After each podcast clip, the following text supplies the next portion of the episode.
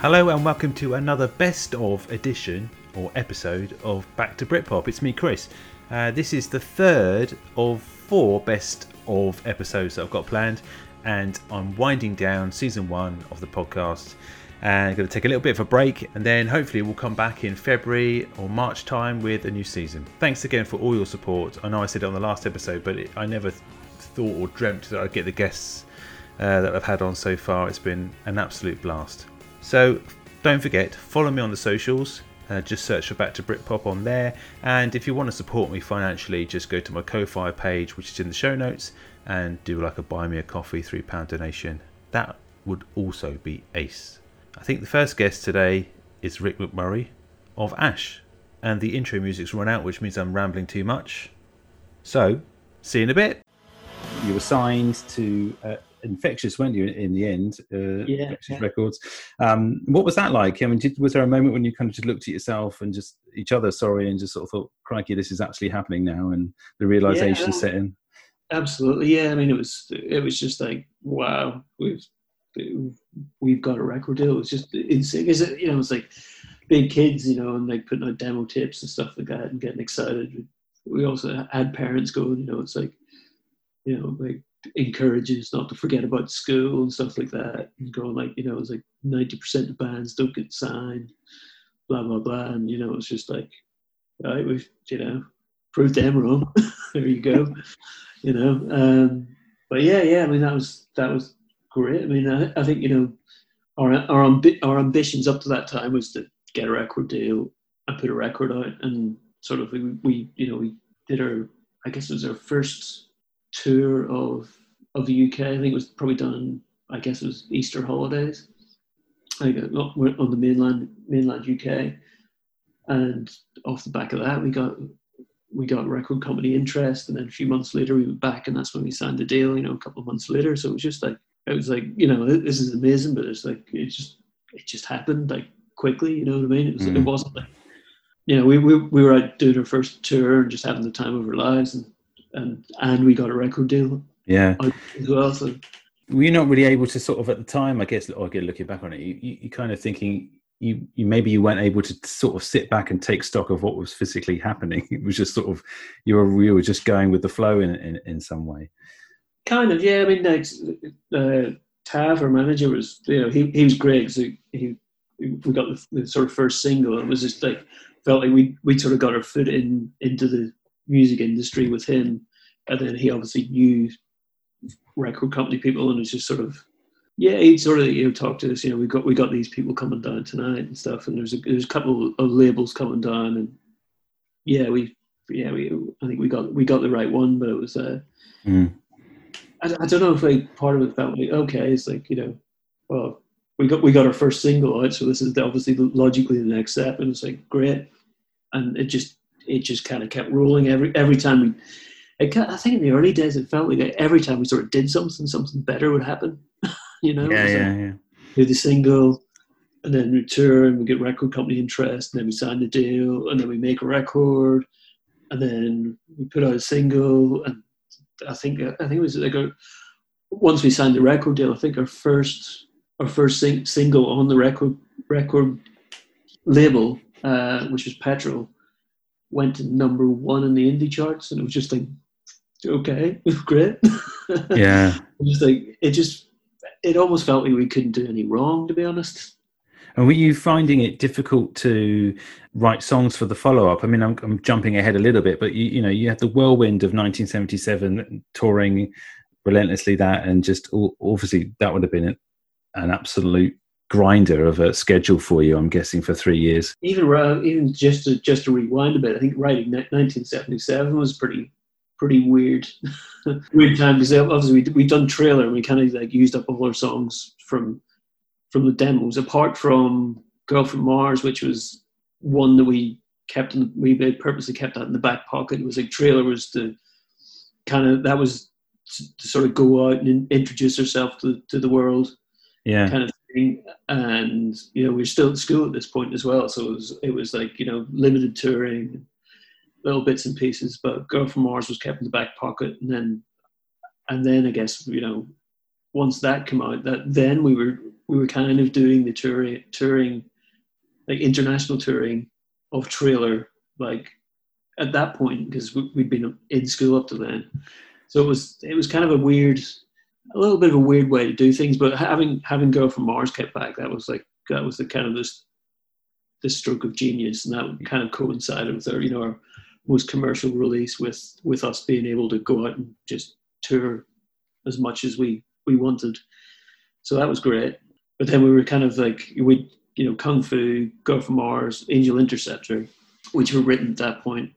And the rest of rest of that was either written on like in I don't know like Japan in hotel rooms or Australia somewhere or on tour in America or written in the studio. I think I think we did in between touring and going into I think I think we'd like maybe December to do to do a bit more writing before we went into the studio to like I think we went in in on the second of Jan first or second of January 1996 to start recording and you know we we had a few ideas sort of kicked into shape and we'd done some a little bit of pre-production with Owen Morris but there was there wasn't there wasn't an album worth of material at that point and it was yeah. like a, it was quite you know it was it was quite a learning curve just being in the studio and it was it was pretty intense like trying to write and trying to trying to record all this stuff stuff yeah. at the same time so yeah was any pressure regist- registering with you guys at that point? Were you just like still euphoric about what was happening? Yeah, I mean, I think, I think, well, probably, probably for Tim, like towards towards the end of the album, I remember like Owen at one point saying like we need one more song, and like Tim sort of like having to disappear, and he's like, I've come up with this, and that was uh, Lost in You, which is an absolute corker of a song. So. Mm. But he was like, I think, I think around that time he kind of thrived in the pressure, and I think there was, there was like a really good I guess, feedback loop between us, like, you know, releasing singles, and sort of getting press and like everything kind of going well, just the, you know, the excitement of the newness, newness of everything. And it, it just, you know, really boosted our confidence. And we felt, you know, that almost like everything was there for the taking. You were kind of touring with some big acts as well across the states. So we have Weezer, you were, you were supporting. That must have been uh, like quite a an interesting time as well to get some uh, like feedback from them, I guess, because they were doing extremely well at the time as well. Yeah, well, I think I, I, I really, it's, it's, one thing I really remember was uh, uh, Rivers would, uh, I think there was a lot of tension within Weezer at that point. And Rivers would always, often come out and hang out with us in our dressing room. Um, but because he's, you know, he's, a, he's obviously he's a, he's a very shy individual, but you mm. know, he's like eventually he'd open up a little bit, and he was just just fascinated by, um, in particular, Goldfinger, and just the the chords in there because you know he he'd gone to uh, he, he, went to music college after the first album and like studied and stuff, and he and he was just going like, how do you how do you write chords like that and how do you put it together? And just it's like every time I write something, it's just like really obvious chords, and I try to do uh, I try and do stuff that's a bit weird, but it never works. And yeah, it's just like that was that was quite mad having him just like dissecting or intends just like I don't know, just like I just kind of played it and sounded good. Regards to like labels and things, and if you if you weren't necessarily looking to get signed, or was it something that you you just thought might go hand in hand with you know, playing live and, and sort of you know letting uh, distributing your music to to fans was it always something you were conscious about you know chasing a label deal or or you wanting to do this professionally? Not not really no. Um, I mean, what was exciting about Wiiija Records was that two weeks before that we were reading about Riot Grrrl and um, they were the main English proponent for that kind of music. And two months before that we were probably reading well I was reading um, England's Dreaming by John Savage and two months before that, I was probably reading, um, well, I was reading uh, Hanif Kureishi's um, The Buddha of Suburbia. And so we got signed and we were very happy about it because we, we, we, we really liked the label. And within a few weeks of that, um, John Savage and Hanif Kureishi were at our gigs. John Peel was at our gigs. So it was all once it happened, it just went so fast, and every day was very different. And again, there's not that much time to think about it. It just just happened. you know the famous sort of meeting with David Byrne, or did you was you aware that he was sort of in the audience and uh, at that gig, or, or did you? How did that come about? Him sort of putting on his label. Well, actually, that was more convoluted than David. There was um, a Warner's um, A&R person that had seen us, and he'd mentioned it to uh, Yale at uh, uh, because he saw us as that kind of well, he saw the more Asian element side of it, and Luaka Bop being uh, a little more um, non-American uh, ba- uh, based in their style. Um, he thought that that would uh, that that we would be right for them, and certainly Yale and Cat, the label, were the first people to uh, hope that that we'd we'd be on the label. Mm. David was actually um, had to be persuaded, gentle persuasion, I think. from from that point on, I mean, well, obviously before then, you kind of you toured everywhere, didn't you? You were sort of uh, you went global uh, quite quickly. Are there any sort of festivals or uh, or gigs around the world that really stick out to you as being sort of you know head turners, where you just just look at each other on stage and think, you know, what are we doing here? Probably not, actually. when we when things really took off, we were on a different planet, really, um, because of the drugs and because of um, because of the pace of things and because of the the travel. You know, we're not a band that that has yearned to be on a stage. So being on a stage was something we didn't mind, but uh, you know, some bands going back to your first question, in isolation will be very, very frustrated because that's that's them. That's what defines them. We've never really yearned to be on a stage, and we don't mind it, and we certainly don't mind not doing it. I, I really, I don't know. I mean, there were some sort of turning points, like when we played the Brooklyn uh, Academy of Music. That was a turning point. You knew that things were rather big. Um, and also it, that was rather nice because New York had certainly taken us to their hearts, and and so had uh, lots of people in America. And we really didn't know what we would find in America, but we were pleasantly surprised that there were a lot of great forward-thinking people that that, that talked to us and actually talked to us very openly.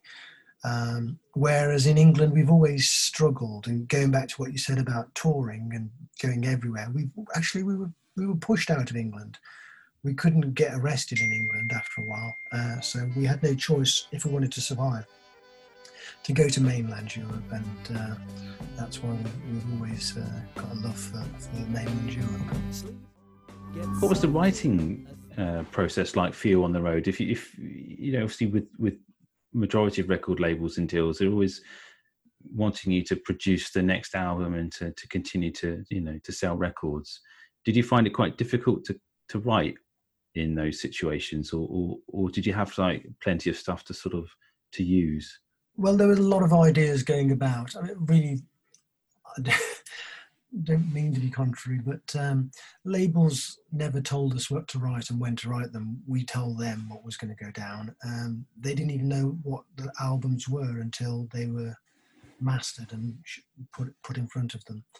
Um, we we we're not we've never been a group that has we've never had an A&R person and we've never wanted wanted one. So you know that we've we've been very lucky in, lots of respects and very unlucky in, in, in lots of others but um, A&Rs are, are not one of them it's it's quite a different story for many bands, isn't it, in terms of ownership of the music and uh, not coming at it from that way. You must have felt quite liberated with other bands that were going through maybe different things at the time, or still do as well. Well, we still had our problems in terms of the length of um, copyright and um, and ultimately being on a label. Um, but when it came to what we did as a group, then then we had complete control. But you see that that's the the paradox between being on an independent label because you want to be independent, but there's also the other side of the coin, which is you're on an independent label. If you want to make it work, you make it work yourself, or you can just do one. Um, and so we wanted to make it work, so we put a hell of a lot of effort in. Before long, we were doing we no one else could do press releases, so we did our own press releases. Uh, we wrote our own videos. Um, all of a sudden, we were doing the lot, and um, and that's what's sort of taken its toll, and that's why you see me as the uh, the cowering person that uh, stands before you, um, and that's why we're not touring anymore it's it's kind of I guess in the early years it's it's all you want to do, isn't it? It's it's it's the passion and the hunger's there, but then I suppose the corporateness of it all can be can be you know very contradicting to to what you what you want to do. We never really saw any of the corporate stuff because we we we were in our own bubble in that respect. Hmm. Unfortunately, mm. yeah, there there we were on a label, therefore. Um, we uh, were subject to some of those laws.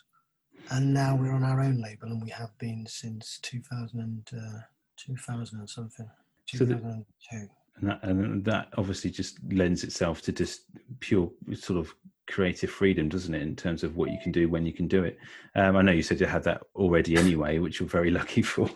Um, but England is a is a garden is uh, is your is your latest record that you, you released uh, just this year.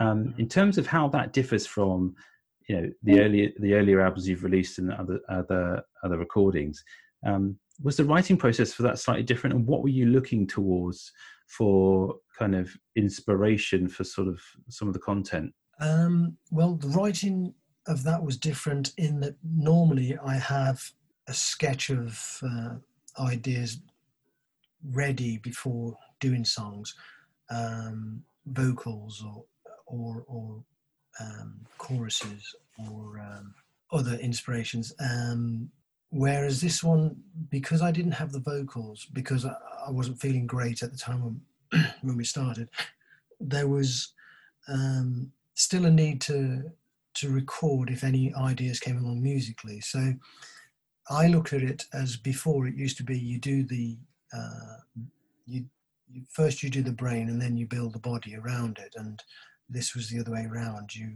you uh, you built the body and had to unfortunately insert the uh, brain in afterwards. So the the songs and the lyrics well the lyrics came in right right at the end because it took a lot lot longer to get to them. And in terms of what we wanted for the album, it was we wanted an album that was um, undeniable and that sort of unwittingly to sort of put all our other albums into sort of perspective. And it shows the game plan of every individual album and even in even in the varieties of it. Yeah we wanted every song to to hit home. We wanted to um, really do our best with it. We did that before with uh, hand cream for a generation. I think we we uh, we succeeded. I think um, with what we had to get with this album, I think we succeeded as well. We went for a more streamlined uh, approach as well, less samples, um, more musicality to get the, the flow going even more than what we've had in the past. And we wanted to some, get something that was undeniable, and I think that's what this album is. And in terms of what's going on in the world, there's, there's plenty of source material, isn't there? Even to write about and to include in some of the, the subjects because there's always been uh, a, a, very clear political message as well with your music, which I think is really important now more than ever. Uh, well, I think so. I think um, I think politically, what we've done over the years actually makes even more sense now because um, one because so few people have been political. We don't see political as a dirty word. We see it as mm. a very natural uh, thing and a natural expression of what's going on around you. Who wouldn't want to uh, write about it, and mm. who wants to write about boys and girls all all, all the time? Um, but we do think that um, that we we put over a politics that that uh, is is now has now come alive. I mean, with staging the playing of the race platform, there's mention of the presidents that you are against and consequence that it may all go wrong. I don't think that's been ever more true. Mm. Um, but it, the whole albums, every album is pickled with uh, with elements like that, and, um, and we're we're very happy to do that. Um, I was going to ask you really, in terms of picking up an instrument and, and sort of writing lyrics and or, or just the writing process in, in general, when did that kind of start happening for you? Well, I, I guess um, uh, me and John from the band, obviously being brothers um, and therefore having to grow up in the same house, we were uh, as soon as yeah, as soon as there was any music in the house, like my mum, our mum, uh, is a music teacher, and sort of so there was always records in the house. Uh, there was lots of '60s records, and just basically we were given a box of seven inches, like very early on, in one of those old Dansette style record players. Uh, and so we just go through all our mum's records, and we knew which ones we liked, and then because we had to share a room for so long as well. Um, and in the early '80s, I mean, I don't, like I was only be five or whatever, but just remember being mad into Adam and the Ants, and just you know, we would just listen to those records over and over again. Um, and so, so yeah, basically, me and John just were forced into having the same influences.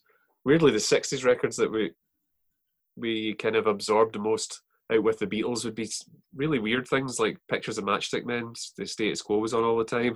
oh yeah, Voodoo Child, Jimi Hendrix, and then just some mad stuff that Apple had released, like you know, kind of uh, like raga, as in with one G, uh, like Buddhist chant records and whatnot. There's, you know, when uh, Kula Shaker came out with Govinda, it was like, no, no, we've uh, we've we've got this '70s record that's uh, the Govinda Jaya Jaya one. For whatever reason, we listen to that all the time. So, um, but in terms of actually making music, I think maybe for my like 10th birthday or something, we we got a Casio keyboard, which had inbuilt rhythms and kind of like preset chords.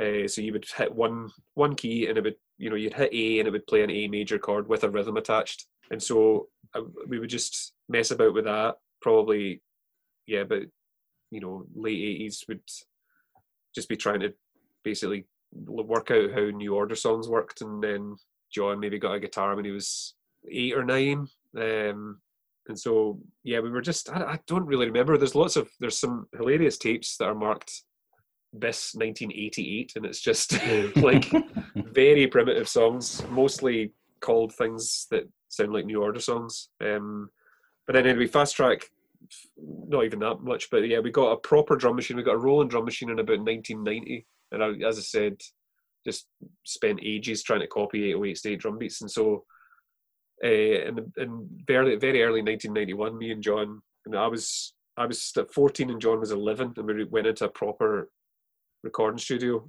um, having kind of rehearsed in the same place for a good year before that, and we in a day we recorded a three-track demo. I'm not too proud to admit that the main song was called Marmalade Skies, and I'm sure I've heard that lyric in someone's song before. Um, but basically, sounded like it sounded a bit like definitely all the vocals are Tim Burgess inflected, and the the drum programming is total total. The Shamen I just ripped off the Shamen's drum beats as well. It sounds like Progen or something. So uh, so that'll be 30 years old as of uh, March next year. So so yeah, we we kind of we were a little bit uh, we were young stars uh, in the Glasgow scene. and the guys that run the studio and the rehearsal room were just would just marvel at our at like commitment to it and just how loud we like to play. Um, so we were, we, me and John have been well known in the Glasgow music scene since the very early 90s. Uh, it just took us a good while to actually chance upon a sound that actually got us somewhere. So um, yeah, yeah, yeah. That that demo is hilarious, and maybe one day we'll uh, dig it out. I've got the DAT tape right in front of me. You're going to re-release it and, and then tour it. I think. I think when this all kind of dies down. I think so. Yeah, just that one song over and over again in various forms. yeah. So you did eventually become a, a free piece, obviously, with with Manda. But what? She was slightly younger than you, the same age as John. Is that right? Or she's in between me and John. So ah, okay. Um, yeah, basically, Amanda was the only other person at our school that was remotely into any indie music at all. Um, or at least that's what it felt like. She would me and John would do gigs at school, just the two of us, and she was kind of the only person that would enthusiastically attend. And so, early 1993, we all went together, all underage, admittedly. We all went together, and the first band we ever saw live together, all three of us, was Suede at the Glasgow Plaza, which oh, um, yeah, bore, bore, uh, bore no resemblance to the music we ended up making. But um, yeah, we just kind of like started hanging out. Uh, me and Amanda started going out as a couple, and so we were pretty much like hanging about. I'd be hanging about with Amanda all day, and then sometimes John would get to sort of uh, join in the music thing. uh, and Amanda, Amanda wasn't really wanting to be involved or anything, but just the more we listened to records, and then we would just we would mess about with a four track uh, tape recorder and, and uh, up in my room, and she would mess about with a guitar, and then came up with this really, you know, just classic, straightforward punk riff, which I was just like, oh, that's brilliant. Let's make a song out of that, and that that became "Kill Your Boyfriend," and that was genuinely the first song that Amanda had written. It was just like just the chord sequence. I put a riff on it.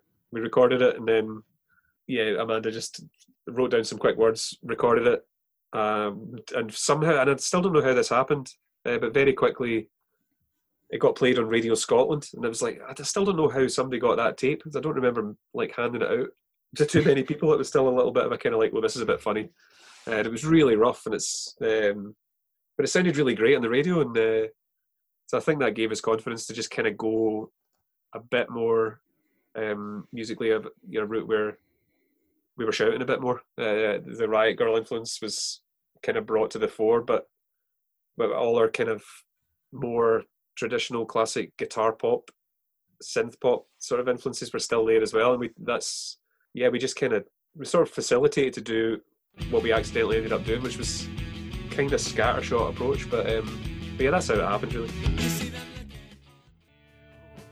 in those early sort of gigs and those early sort of studio times you were having together, was there any point where you're thinking, hang on, we've got something here, this this could actually go quite far? Well, I don't know about going, going quite far, but yes, we definitely thought that we've we've we've hit on something here, something we ne- didn't necessarily have with the previous band, because I think we're so busy trying to be like um, different all the time, we forgot to be familiar. Once we realised that we had to cl- uh, cloak it in a familiarity, then we realised we had something. Yeah. So when did things start happening then? Do you do you remember a, certain time when you started to get label interest and A&R guys coming to gigs? Oh, it was, it was kind of weird for us because uh, we were kind of in, we felt like we were in a void for a long time. In fact, in fact, it got to the point where we were thinking this isn't happening. We, we just we're not playing to anyone. There's no one, no one ever came to our gigs, and we're thinking what we'd written all these songs and nothing nothing was happening for us. But uh, uh, it was actually one evening um, we played at uh, the Mean Fiddler in Harlesden, and there was two people in the audience, and one of them was our neighbour. um, and there was another band on the same, same night called Badge, and they were from Oxford. They were like a young band from Oxford. And they absolutely loved us and said, "Oh, can we buy your record?" And we are like, "Well, we, we haven't got a record." And they couldn't believe it. We hadn't ever a record because we were so, you know, they thought we were so good. And they said, "Well, we've got a bit of a following in Oxford. Why don't you come and play with us in Oxford? You, you know, get to play to people." So we, we actually thought nothing of it, thinking they'd never get back in touch, but they did. And we played a, a gig in, at the Point in Oxford, um, supporting them, and it was absolutely packed in there because they're quite a popular band in Oxford. I think at that point it kind of took off a little bit. There was a there was a, a, a murmuration going around. Well, there's this band, you know, and people started talking about us. I think it sort of started from there. Probably about '96, and that started happening. When did Nude come knocking on the door then? Because there's a guy that was at the point uh, that saw saw us that that talked to Steve Sutherland from NME about it, or mentioned us to, to him. And then they had that NME band new band showcase, so they asked people to send tapes into the to an NME. So we sent a tape in, and they picked it up out of the bag and thought, "Oh, I know, I know I've heard this band. You know, this mm. guy was talking, talking about." So it gave us an advantage, I guess, when they put put the, put the record on. You know, so uh, they, they asked us to play that, and I think the, the day after we played that gig, that's when the phone calls started happening from record companies, basically. Was it kind of like a, a relief for you as well as obviously it was a quite must have been an exciting time, but you were you all relieved that you were being taken seriously after that sort of? Uh, I'm not sure that we ever thought we were to be taken serious, but I think we just thought it was hilarious. For, I wish I wish I spent six months just laughing, thinking, surely they got the wrong people here. You know, this isn't really part of the plan, but you know, it was fun. So what happened? Were you were you put into studio time to record with the producer initially? What kind of conversations were taking place about you know how that record was going to be recorded? Uh, uh, well, you know there was a little bit of a problem with Nude Records because we wanted to make a triple album, and they were basically saying you're a, you're a, you're a first band doing their first album. You're not that well known. You can't be doing a triple album as your first album. Come on. So we're like, well, how about a double? Can we make it down to a double? I don't know. Because we were thinking this isn't going to last very long. We need to get everything into one album, uh, everything picture. We were, we were thinking we're not going to last too long, so let's try and get you know get it all down. So um, unfortunately, we'd ha- we'd actually signed a re- very good record record deal. Well, sorry, very good for us in that we got Mm. all the we got all the say basically. Whatever we said, the record company had to do. So which is which is kind of unfortunate because most bands aren't in that position. Most bands it's a compromise between what the record company wants and what you want. yeah, yeah. But in our in our case, we could do what the hell we wanted. So if we wanted a triple album, we would have made a triple album. I think we made a kind of a compromise because Saul knew when, oh, you know, it's going to be a bit bit of a push to sell that. So okay, we'll make it a double. Were you were you quite put like tenacious with that then? Would you was it something you were really definitely were quite dead set on doing? I know because I've read a lot about the third like the three album idea. Mm. Because w- with your, I guess your influences as well, that would definitely have fitted in with kind of the soundscapes that you were creating and your influences in terms of that prog rock feel, um, Yeah. almost like a, like a trilogy. It's something that, isn't necessarily done even nowadays, is it? Really hmm. either. I wouldn't say tenacious. I would say pig-headed. Uh, that- That's, ba- that's basically what we were. Um, it was probably not the best of ideas, but you know, it's kind of like, well, we're not necessarily making it for now. We're not making it for the, you know, that the mid '90s period. We're making it for like 20 years time or 50 years time when someone discovers it. You hmm. know, when it when it becomes a thing. Like most of my favorite albums, like Trout Mask Replica by Captain Beefheart, wasn't really appreciated for 20 years at the time, and Velvet Underground as well, they weren't really they weren't they didn't sell that much, and they weren't regarded very highly amongst the kind of like you know normal world. Mm. But gradually over time, these things have taken on a kind of like a legendary status, and that I suppose that was kind of the idea. You know, it's not necessarily we're not necessarily making this record for now. We're making it for you know, the future future generations.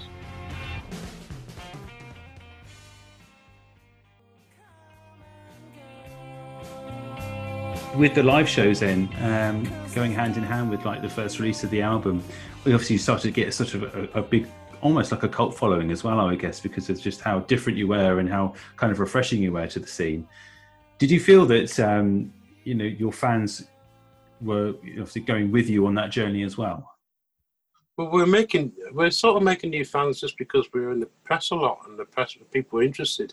They'd never never actually heard us, and there still wasn't the internet then, so people didn't get a chance to hear you Mm. until they either the record or they went to see you live. So there was a lot of hype about us, and unfortunately, with hype, and I'm I'm guilty of this as well. When I see a band that's hyped, I immediately think they're going to be rubbish. And a lot of people did come along to our gigs thinking we were going to be rubbish because it's another NME hype, you know. But fortunately, uh, most of the time people went away impressed. I think that is something that, that was kind of special. I felt I felt live we were, we were kind of special anyway. did you um, did you always get on with the press Uh, yeah, with the well with the NME, I, re- I do remember a time we were trying to get our, our album recorded, and we're trying to find the time to do that. And we'd just done this tour with Travis uh, just before the Christmas of '97 or eight, '97, I think. Um, and the NME wanted us to play on the NME Brat Bus tour.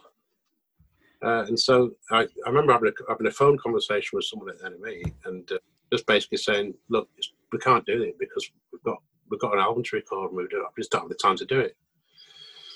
And he did he did start threatening me, saying, um, well, basically, he said, we made you and we can break you. Uh, so I just put the phone down on him, basically.